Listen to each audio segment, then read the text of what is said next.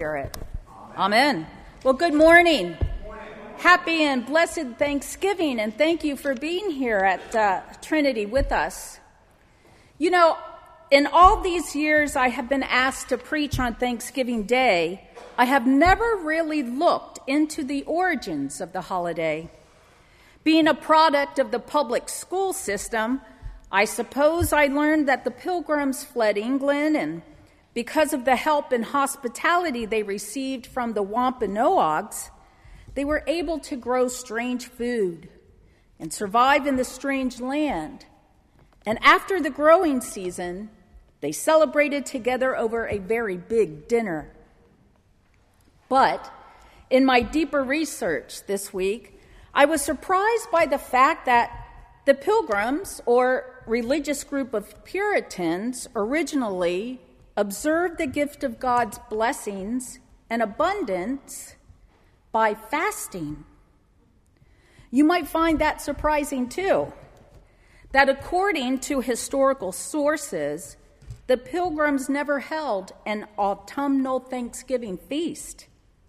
You mean they didn't have a great big potluck on Plymouth Rock like we thought? I also learned that the feast was never repeated, and that the real observed tradition of these deeply devout Christians was to abstain from eating and pray to show God their gratitude for the blessings received.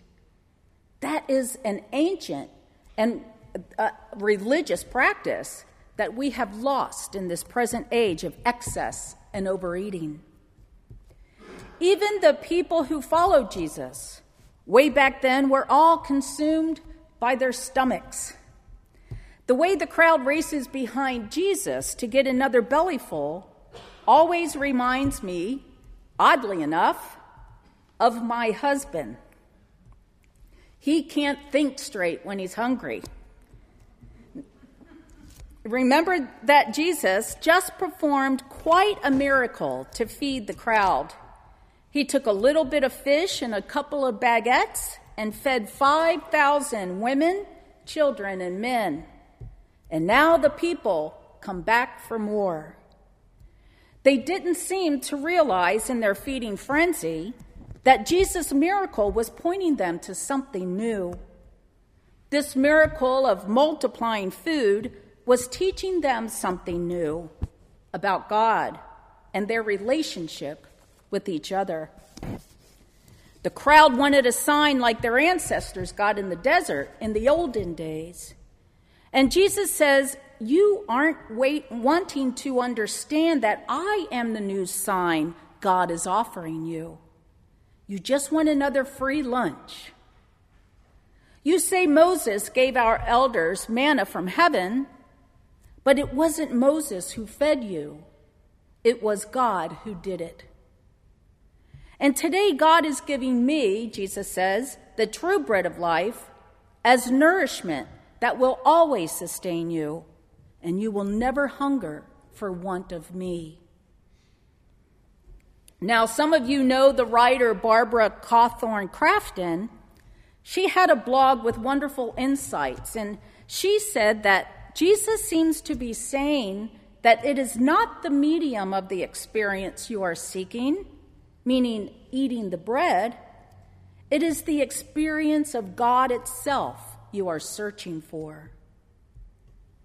The living, breathing experience of God, as real as the physical feeling of food in the stomach. Jesus says, maybe you had the experience of the living God yesterday, but don't imagine that you will have the same experiences today, because today is a new day and let it be new. And another one of my favorite theologians, Blaise Pascal, a theologian and mathematician in the 17th century, said that we are all born with a God shaped hole in our heart. We try and try to fill it with other things like busyness or drugs or food, but only God can fill that void in our hearts. Jesus tells us today that it is not about our stomachs or the need to be filled over and over with the material things of this world. They just leave you wanting more. We hear today that it is our hearts that need to be filled. It's really all about believing, maintaining, surviving on faith, and genuine relationships with Christ and each other. That is what the bread of life is. That is the substance that sustains us. So today, Jesus reminds us that our craving is a spiritual craving. Through the spiritual food, the bread and wine, the very presence of Jesus Christ we share today, through that may we come to know a new way of living with God and each other that will be much more satisfying than just the turkey on the dining room table. So, I'm glad that we are here to take time out of our Thanksgiving routine to gather around the Lord's table, this altar, to not only consider, but to understand what a blessing it is to be able to share Christ's body and blood with each other. It may be just a morsel of bread and a very small sip of wine, but when we but when received in faith and with thanksgiving, we know it can sustain the whole world. Amen. Happy Thanksgiving.